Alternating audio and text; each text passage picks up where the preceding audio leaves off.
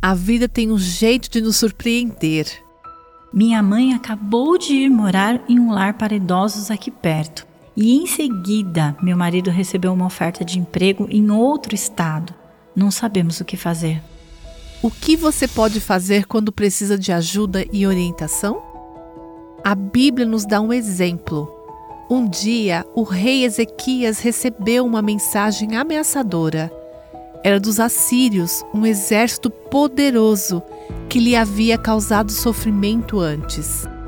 O que Ezequias fez? Eu amo a resposta dele. Lemos em 2 Reis 19, 14 e 15. Ezequias recebeu a carta das mãos dos mensageiros e a leu. Então subiu ao templo do Senhor e estendeu-a perante o Senhor. E Ezequias orou ao Senhor. Crise você está enfrentando hoje? Por que não estendê-la diante do Senhor? Encontre algum símbolo tangível do problema.